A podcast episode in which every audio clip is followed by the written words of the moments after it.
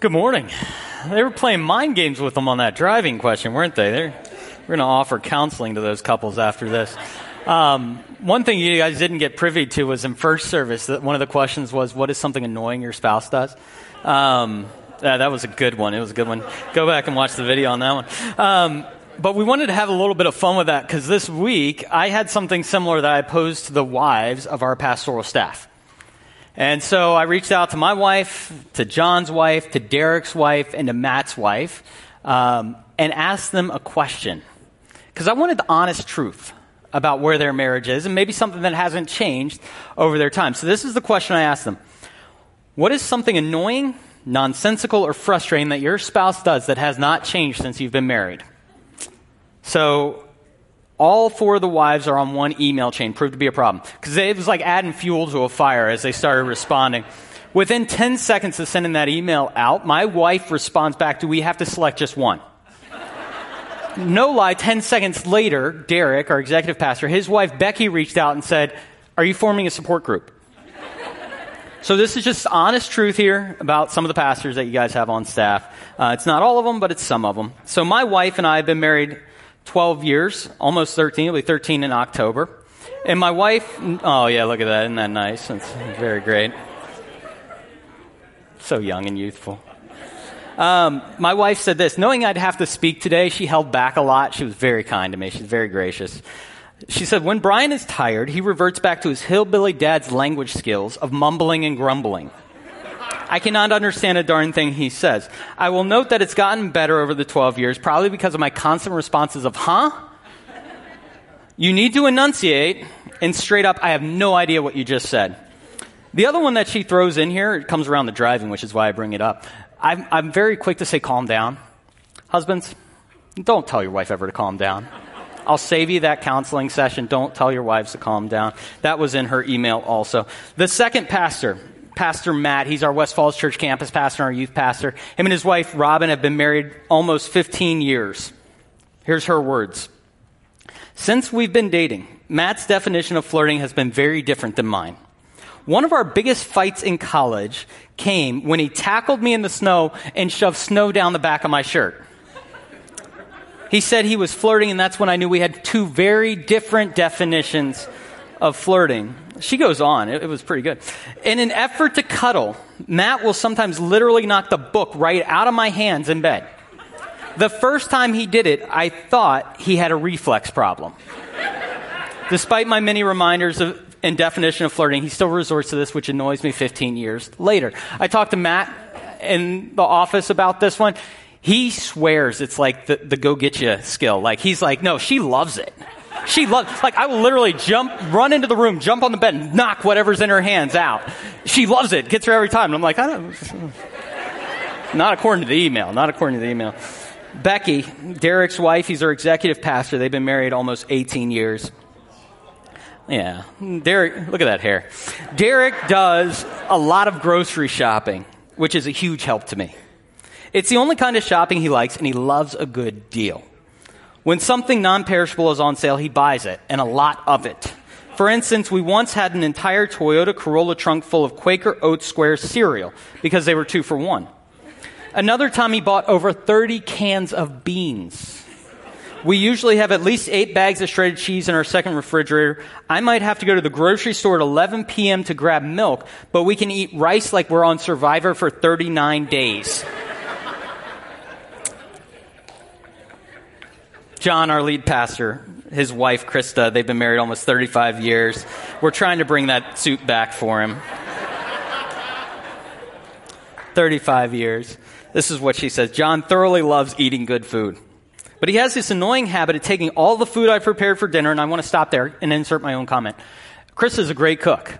She does great meals, and so this just adds a layer of complexity of why this annoys her says, annoying habit of taking all the food I've prepared, placing it in one large bowl, adding a teaspoon of sugar, and stirring it up like he's baking a cake. totally grosses me out. But then he likes to eat it with a huge spoon like our kids did when they were three. Get a picture of that in your mind. When he gets to doing this, he's totally in his happy place while I am not. That's our pastoral staff for you. It's very exciting. I don't know what you guys hope to see change. Many of us have been married a number of years and some things never change. But I don't know what for you you want to see change, whether it's in your relationship or in your life or in your faith. Usually there's something in us that's looking at our situation, our, our and saying, man, I wish this would change. That's what we're talking about this morning. And this theme of marriage, a little bit of Valentine's Day, creeps into our passage this morning in an unexpected way. Does it in an unexpected way. And I used to look at this passage and go, why is this verse even here? Why does this matter? And why does John use this analogy? And I'm going to talk to you this morning because as I've read it over the past couple weeks, it's begun to make more and more sense to me. Our passage, John 3, 22 through 36, is seated right in between some amazing stories. Right between some amazing stories. And so I always felt like this passage was transitional, like you could gloss over it and you wouldn't miss anything. It wasn't really that important. Because we start out in the Gospel of John with this amazing prologue in John 1. And then we go into this miracle at a wedding where Jesus turns the water into wine. And then we have a story of Nicodemus, this high religious official who's coming to Jesus at night in a secret mission to find out what God is all about. And then we have our little 15 verses. And then the next passage is the Samaritan woman at the well. Like, we have great stories, but we have these 15 verses here that you're just like, why is this even here? Why does this matter? And I feel like over the past couple weeks, as I've been looking at this, it's begun to make sense. And seeing who Jesus is in this passage changes dramatically who we see ourselves to be. So let's read them. John 3 22. After this, Jesus and his disciples went out into the Judean countryside, where he spent some time with them and baptized. Now, John was also baptizing at Aenon near Salim, because there was plenty of water and people were coming and being baptized. I need to stop there. So we need to understand a little bit of the, the context here. John, the baptizer, not John our author, but John, this person is baptizing people. He's gaining a following, and he's got his own disciples, and he's baptizing. And Jesus is nearby, baptizing his own people and building his own following. And baptism, from the beginning of Israel's history, was incredibly common. It was incredibly common. It became the indicator, the preparation for entering into two main things. So, baptism, what it would look like in, in, first century Judaism and beyond, is they would actually strip off all their clothes, go into the water, and wash themselves in fresh water, which in that time wasn't very common.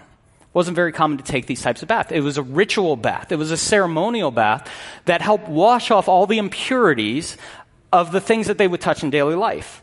And it prepared them for two things prepared them for worship and for weddings. Baptism prepared them for worship and for weddings because they were entering into something sacred that they need to kind of wash all the defilement off of. Again, it's a ritual act. In the preparation, they're preparing themselves mentally and physically and spiritually for entering into something sacred in the presence of God, either by worship or a wedding. There's something powerful here, and it sets up our analogy in these following verses. Verse 24. This was before John was put in prison. An argument developed between some of John's disciples and a certain Jew over the matter of ceremonial washing. They came to John and said to him, Rabbi, that man who was with you on the other side of the Jordan, the one you testified about, look, he is baptizing and everyone's going to him. To this, John replied, A person can receive only what is given to him from heaven. You yourselves can testify that I said, I am not the Messiah, but am sent ahead of him. The bride belongs to the bridegroom. The friend who attends the bridegroom waits and listens for him and is full of joy when he hears the bridegroom's voice. That joy is mine and is now complete. He must become greater and I must become less.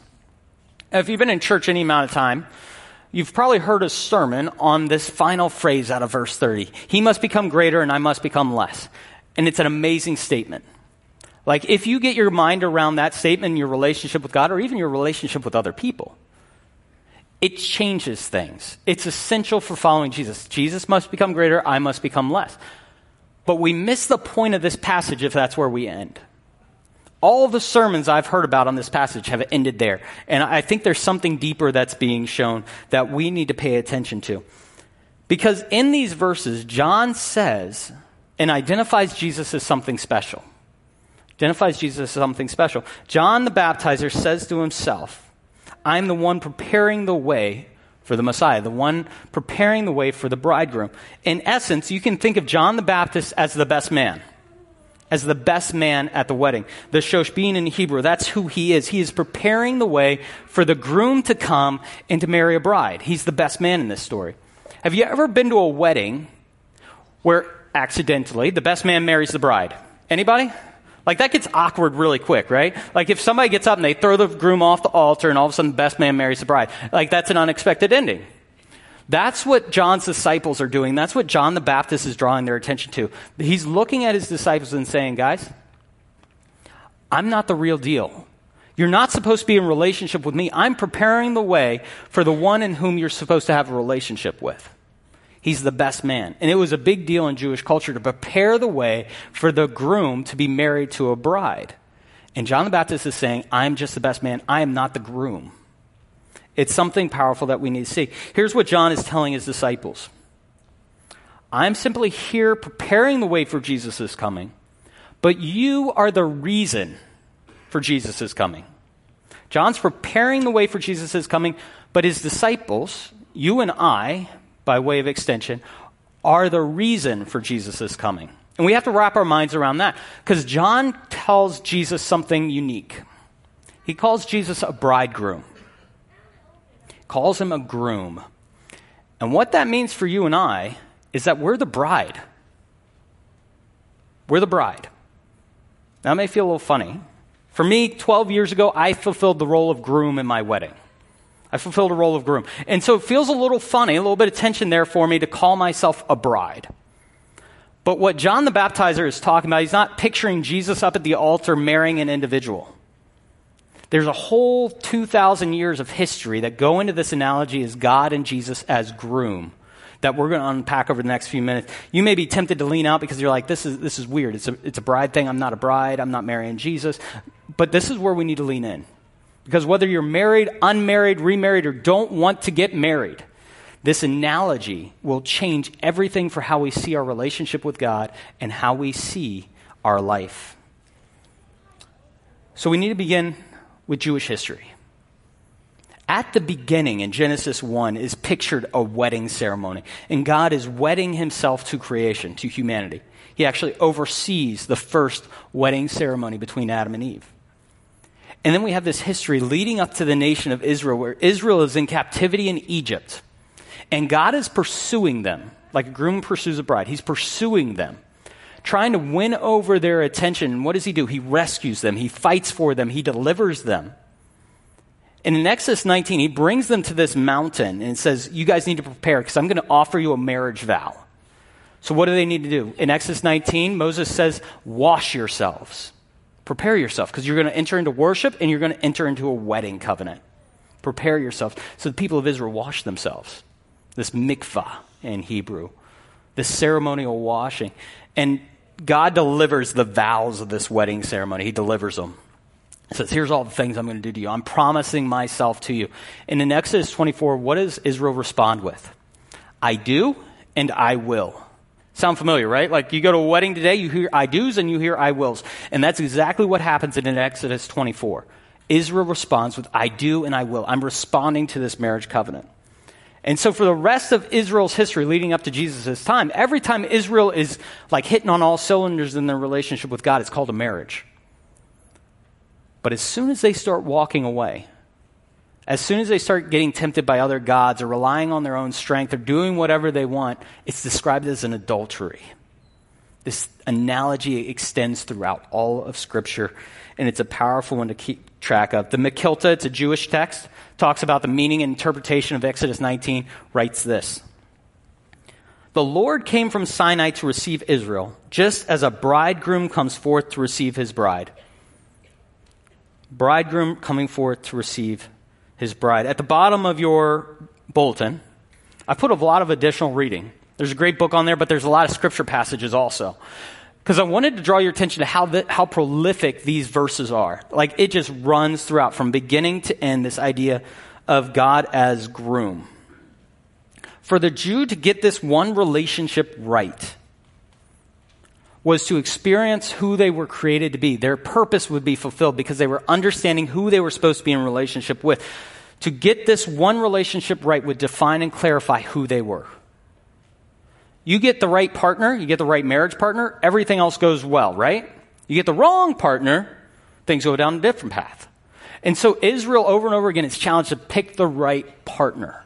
Who are you going to be unified to? All the verses that I've given you at the bottom of the bulletin, I want to summarize some of the characteristics of God in them because we need a picture of who He is. The groom, God, is devoted. He fights for us. He is loyal. He never gives up. He never puts us down, but He builds us up. He's got our back. He stands by us in sickness and in health. He stands by you for better or for worse. He's always there, never to leave us or forsake us. What person, girl or guy, wouldn't want this type of relationship? Who wouldn't want to link arms with a God like this, to be united to a God who will fight life's battles with us and never leave our side? See, it's not an emotional, lovey dovey, like warm, fuzzy feeling type of marriage. If you've been married any number of years, you realize like some of those feelings kind of waver every now and then. Wavers a little bit. No, I'm the only one. Okay.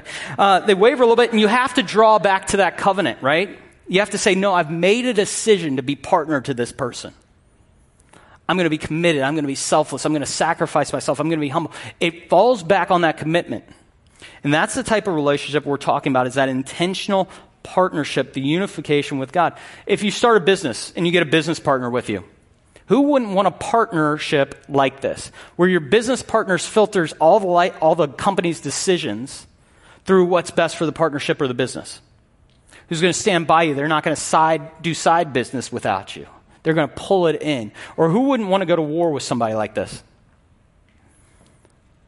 A person on your right or your left where you're going into, into battle with that you know is on the same mission. Your hearts are in sync, your goals are in sync, and you know that that person, no matter what comes, is never going to leave your side. They're going to fight with you through thick and thin. They're going to lay their life down for you. That's the image of God that we have in Scripture. And that's part of the analogy that uh, John is drawing out when he uses this marriage analogy. John the Baptist is telling his followers and us that if we're going to see change in our life, we have to focus on two areas. This relationship impacts these two areas. First, love, this relationship changes our priorities and it changes our perspective. You can't be married and live like you're single. Well, you can, but it doesn't work very well, right? You can't be married and live like you're single, or things start to break down. At the beginning, I mentioned the pastor's wives, poked a little fun of them. But I asked the wives another question. This is important for where we're going. I asked them, what is something that has changed for the better? Or a great quality that has remained since the day you got married? Matt's wife, Robin, said this Matt has always been intentional about encouraging me and supporting me as I grow in my faith. Over the years, he has been more open and vulnerable with me, which has brought us closer together. I appreciate that he values my opinions.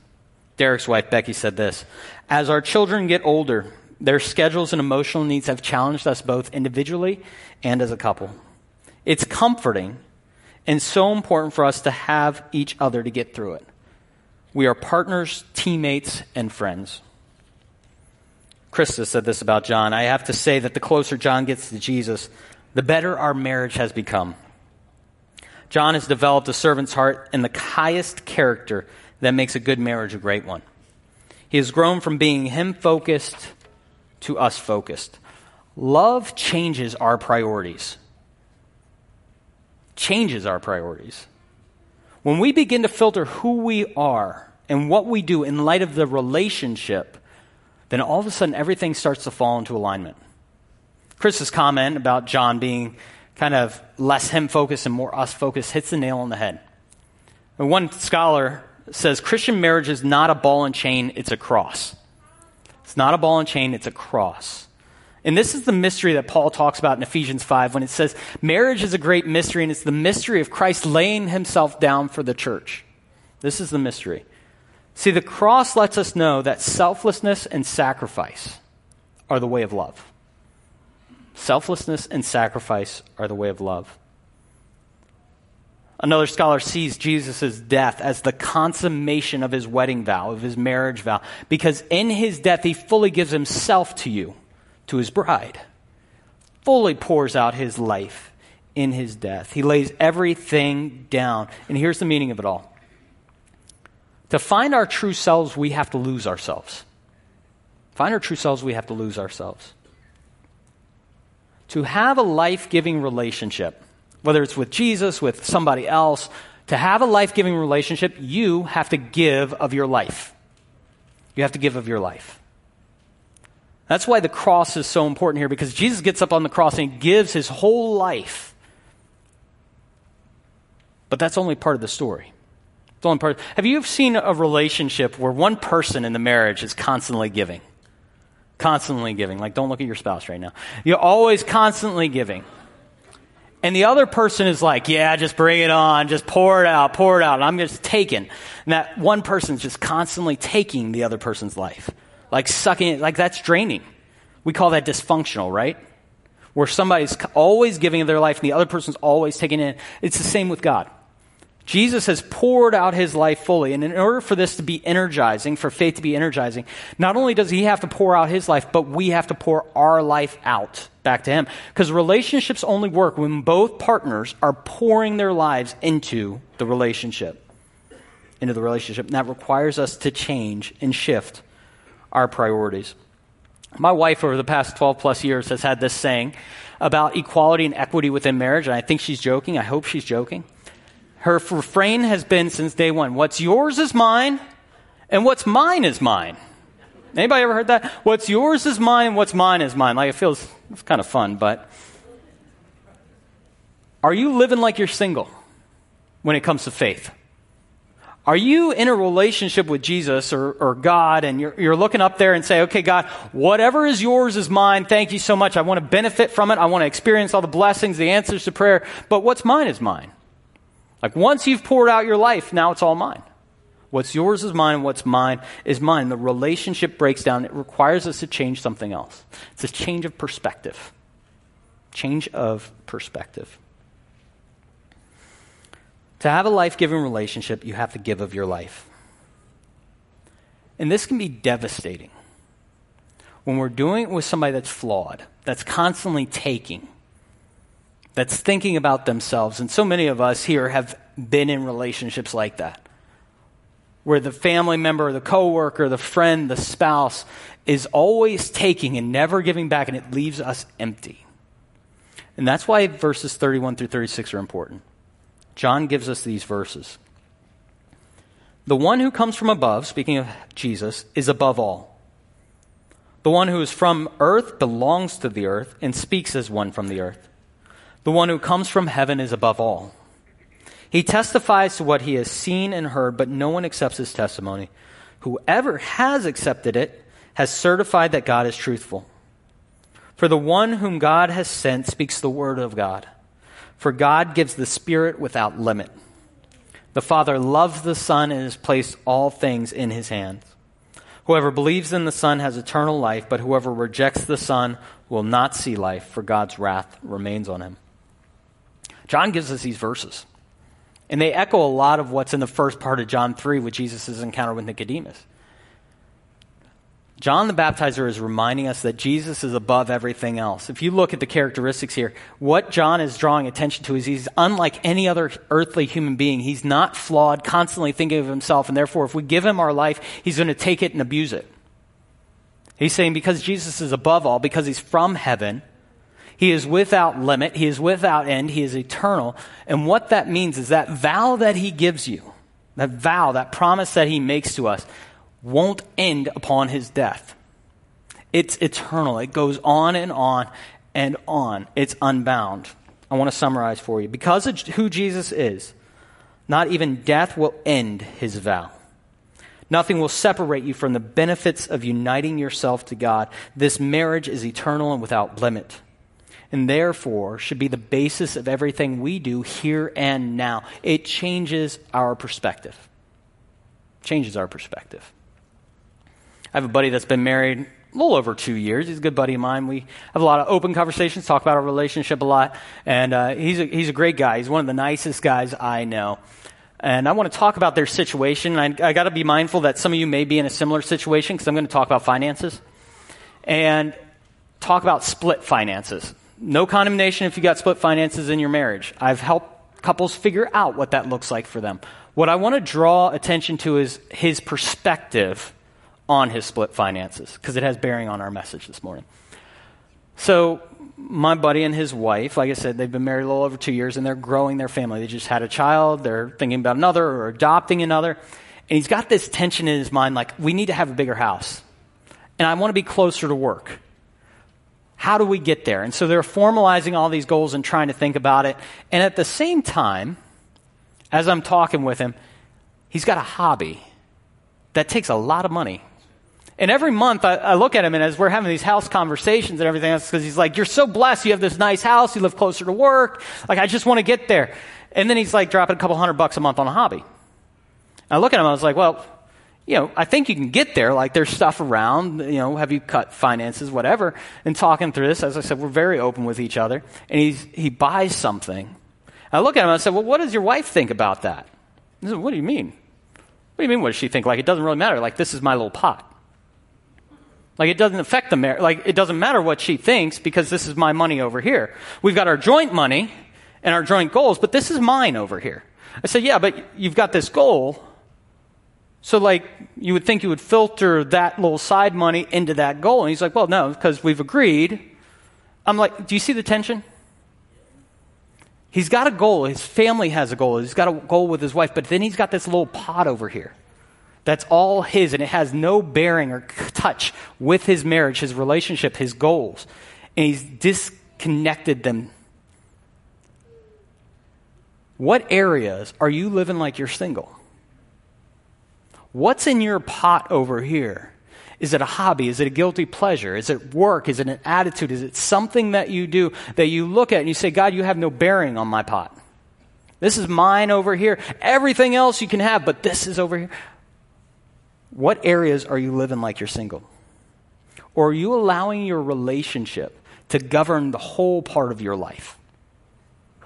Because until we do that, then life doesn't get energized, faith doesn't become energized, and we remain stuck. Just like Matt Derek, John, and myself, for our marriages to be the healthiest, to, for them to thrive, we have to do what's best for the relationship. We need to constantly filtering who we are and what we want to do through the lens of what's best for our relationship. If you're not a follower this morning, if you don't profess Jesus, if you don't want to follow him, you're unsure where things are, this text is an invitation to you. An invitation to be connected, to be united with somebody, with a God who will give you a new name who will set you free from things, who will stand by you in the thick and thin. He'll fight life's battles with you and never leave you or forsake you. It's an upgrade. It's an upgrade.